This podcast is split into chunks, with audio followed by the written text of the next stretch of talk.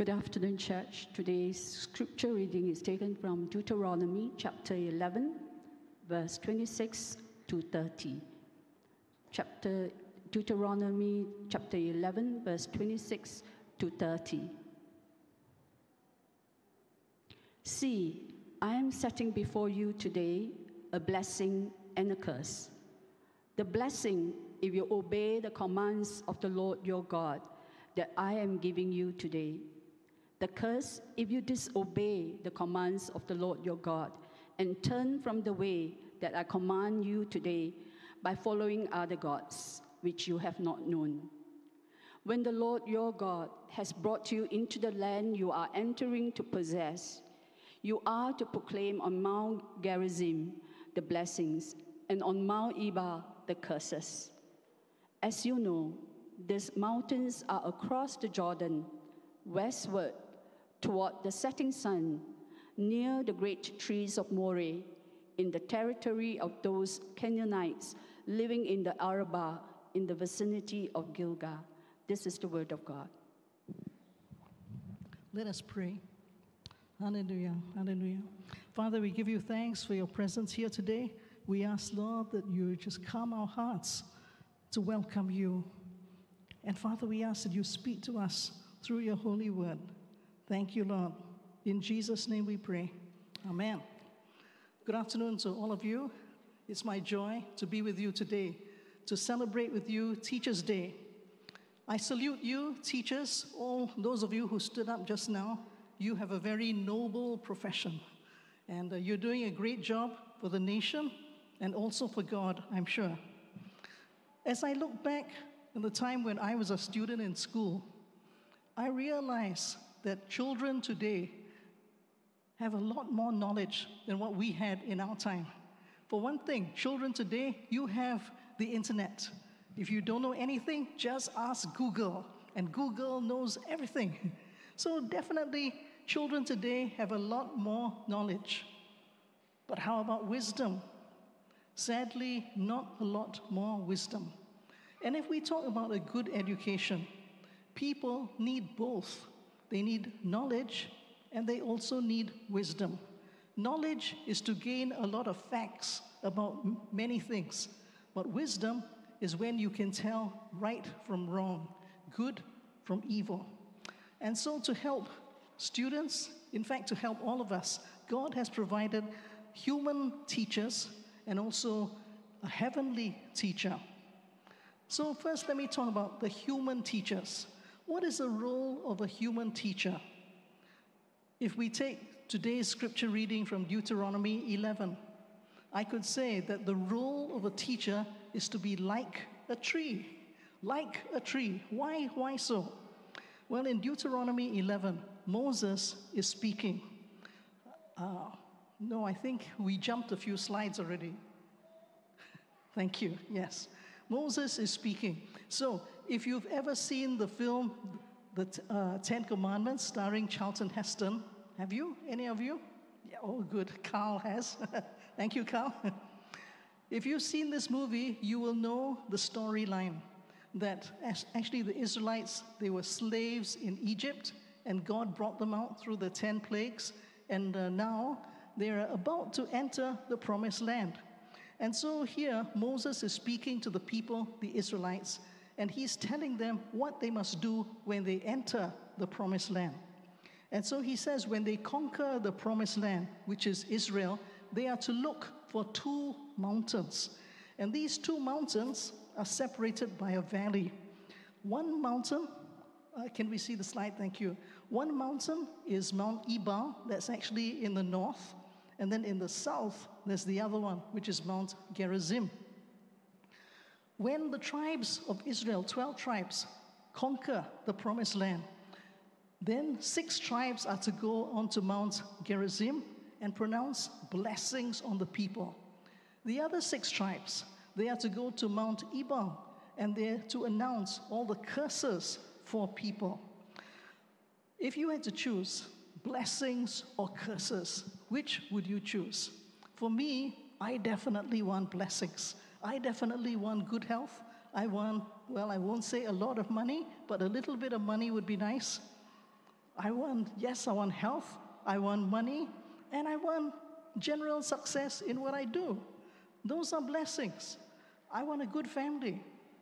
I don't want curses. You know, curses, uh, when you have sickness, you have disaster, natural disasters, you have failure in all that you do. Those are curses. Nobody wants curses. But the thing is, we always say, oh, if only God would bless me. I don't want curses. But here in Deuteronomy 11, we see that whether we receive God's blessings or God's curses, it really depends on us. That we have to choose. And so, if we obey God's commandments, we get blessings. If we disobey, we get curses. So maybe as you're listening, you are wondering, what does all this have to do with teachers? So I'm coming to that. Two mountains, Mount Gerizim, Mount Ebal. In the middle, a valley. And in that valley, there's a tree. And this tree is called the tree of Moreh. Deuteronomy 11, verse 30. It says uh, here, all right, I've highlighted two parts. One is that the Moses is giving firstly the the location of the two mountains. He says it's towards the going down of the sun in the land of the Canaanites. We look at the parts highlighted in yellow first. Toward the going down of the sun. We know that the sun rises in the east and sets in the west. So, if Moses says these mountains that you are going to uh, towards the setting of the sun, then obviously they're in the west. They're in the west of what? They're in the west of where Moses and the Israelites were in Deuteronomy 11. And where were they? The Bible says that they were actually in the land which is known today as present day Jordan. It's a country today, it's, it's east of the Jordan River. So Moses said these two mountains are in the place west, west of the Jordan River. Do you know which country that is? Present day, it's called Israel. But if you look at Deuteronomy 11, it says, in the land of the Canaanites. Because at the time of Deuteronomy 11, it was not yet Israel, it wasn't yet conquered. It was still the land of the Canaanites. And now, notice please the tree, the special tree. The next slide, please. Beside the oak of Moreh, this is the special tree that we're talking about. This word Moreh is Hebrew. The next slide is a Hebrew word and it means teacher. Teacher. Can you picture that? Two mountains, a mountain of blessing, a mountain of cursing, and in the middle, a tree. And the tree is called, or is called an oak, but is the oak meaning Moreh, meaning teacher. The teacher is between the two mountains. This is the job of a teacher to show people the difference between blessings and cursings, the difference between what is good and right, and what, what is bad, what is evil.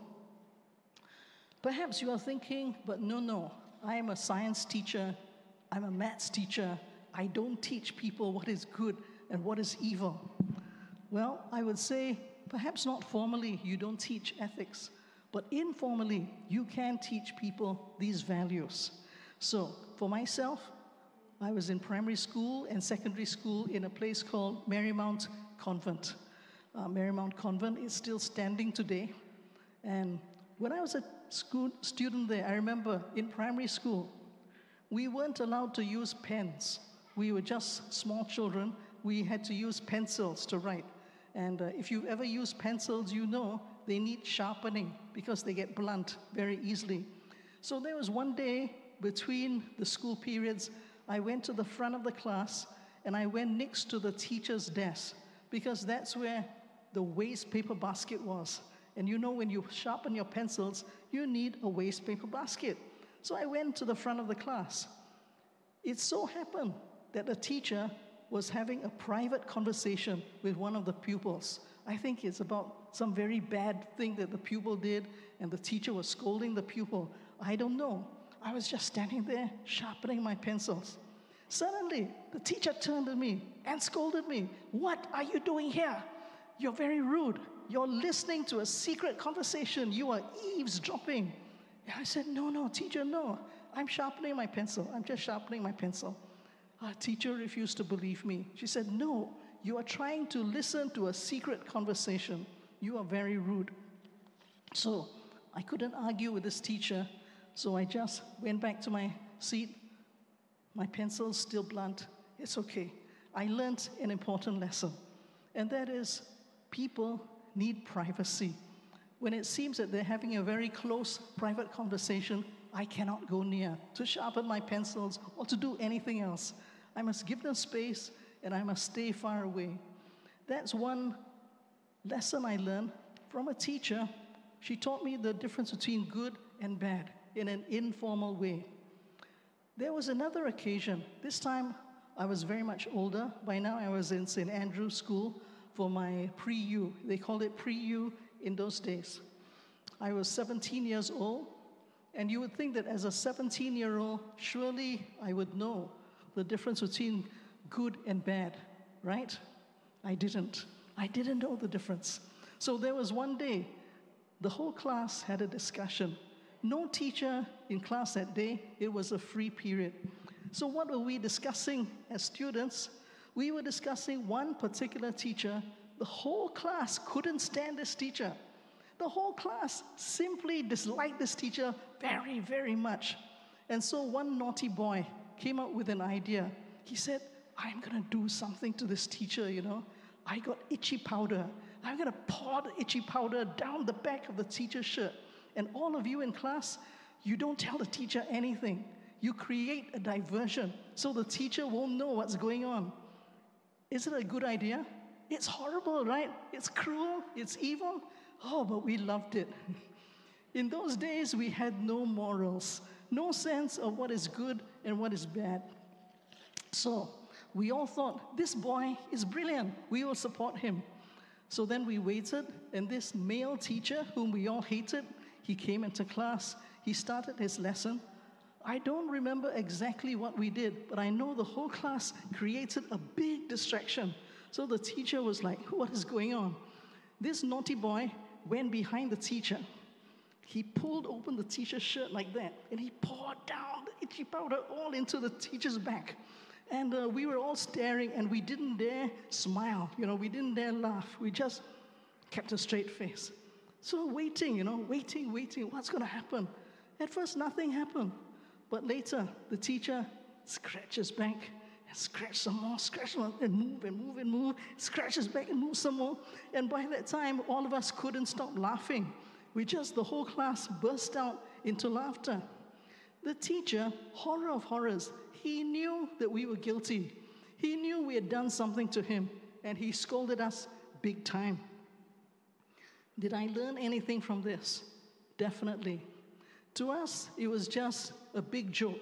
It was good fun to play a prank on someone we didn't like.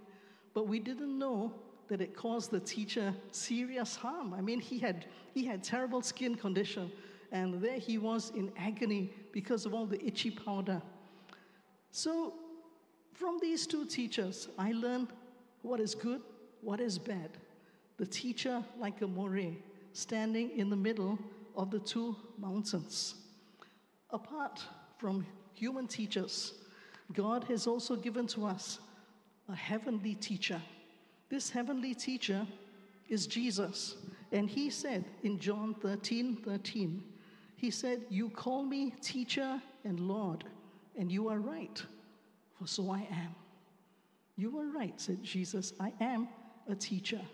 But when we refer to Jesus, we don't call him Moreh, but we call him Rabbi. What's the difference? Moreh is teacher in general, but a rabbi is a religious teacher or a spiritual teacher. In New Testament times, there were lots of rabbis in Israel, and the way that they taught is so different from the education that we are used to. So, a rabbi in Israel, he would teach in a very personal way. He had disciples following him, not, not, perhaps not a big class of 40 students, but Jesus had 12, and they followed him everywhere he went. So they would eat together, they would sleep together, they would walk. And as they walked, Jesus would teach them. He would say, Do you see that fig tree? And he would teach them a lesson on faith. And then he would teach them, Do you see the birds over there? Uh, you are worth more than many sparrows. And he would teach them many lessons. They didn't have a small classroom, the whole world was their classroom. And that's how Jesus, the heavenly teacher, taught them. When Jesus healed the sick, his disciples saw how he would lay hands, how he would command the demons to flee, and how he, he would speak healing. They learned because he taught them through very practical ways.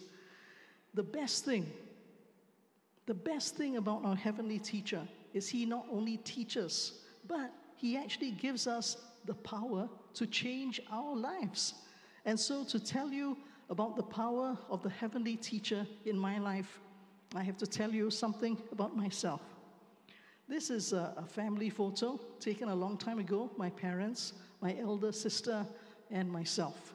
So, my parents were Christians, and I grew up in a Christian environment.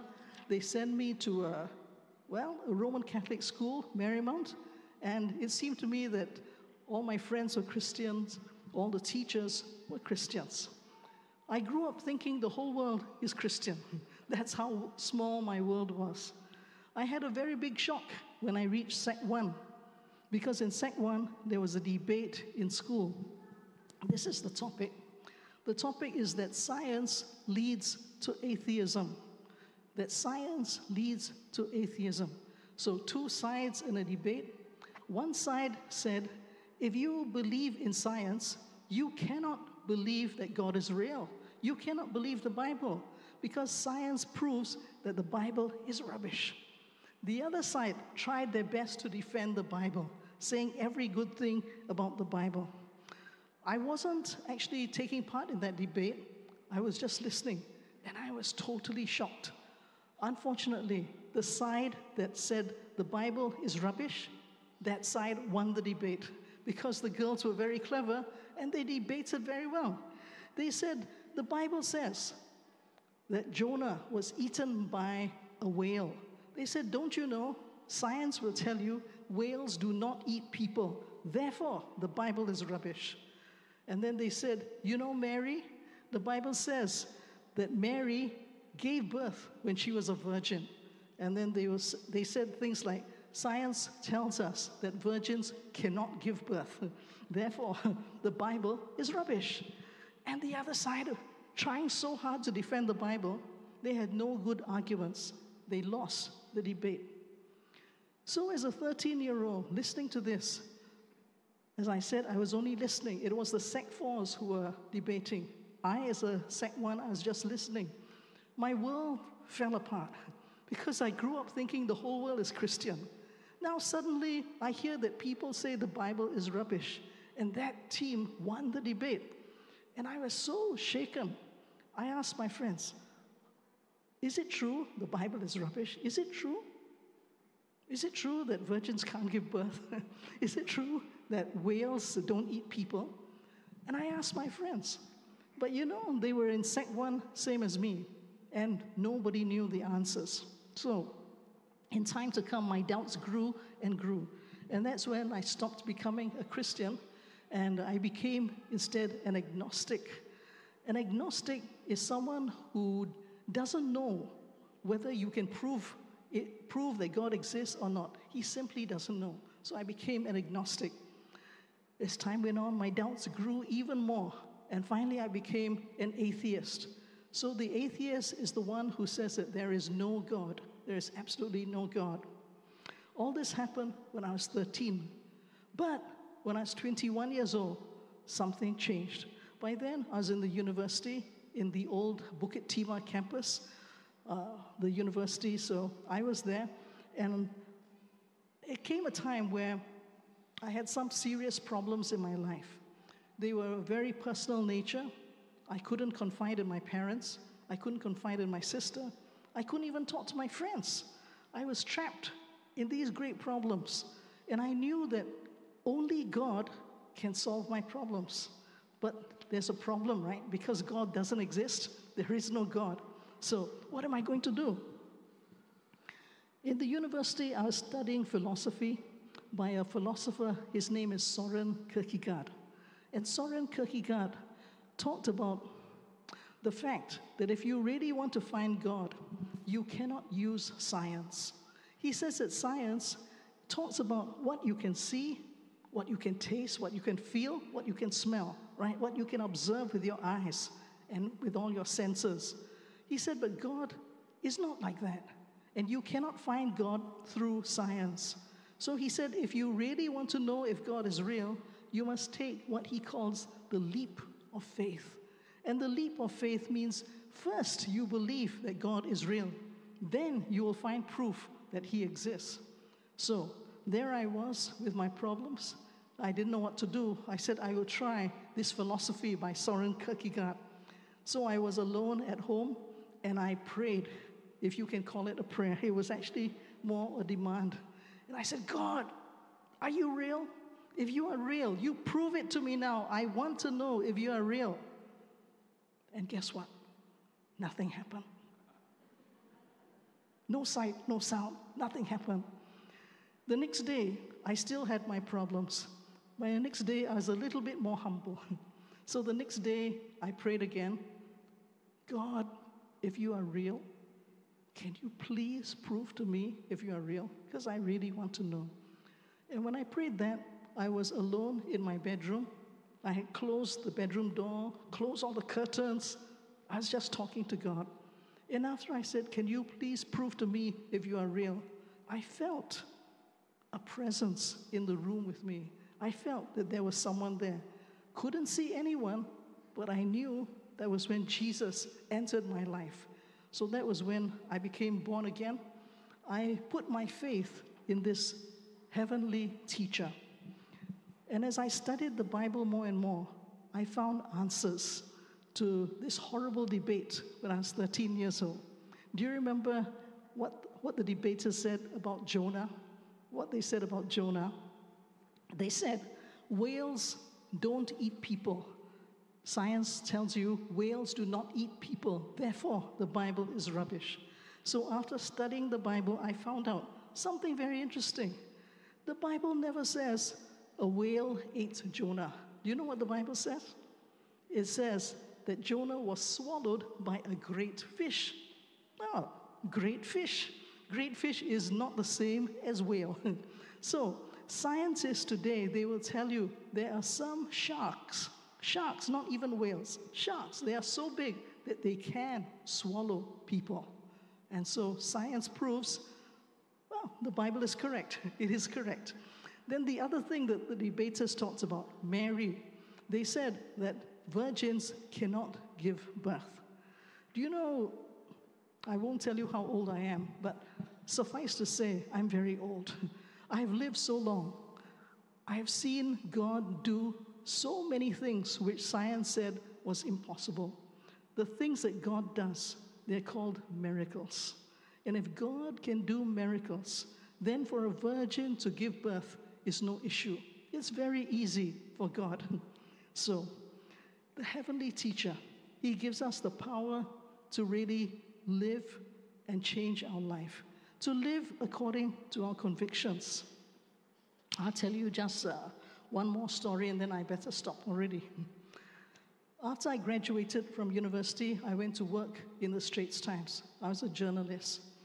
One day, a fellow journalist came up to me and she said, June, what do you think of such and such?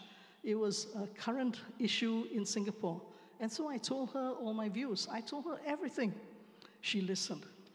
A few minutes later, the editor called for a meeting and he said, What do you two think of such and such an issue? Exactly the same as what she had asked me. So before I could answer the editor, this colleague spoke and she said everything that I had told her. Only thing is, she never said it came from me. She said it was her ideas. Wow, she told the editor everything that I said, pretending it was her ideas. And the editor congratulated her. Wow, good, good. Then he looked at me, and what do you have to say? Uh, uh, uh I had no more to say because she stole all my words already. And I never told the editor that she stole my ideas. And I never did anything against her. Was I angry? Very angry. did I want revenge? Yes, I wanted revenge. But I didn't take revenge because the heavenly teacher, Jesus, he has given me the faith to live by the Bible.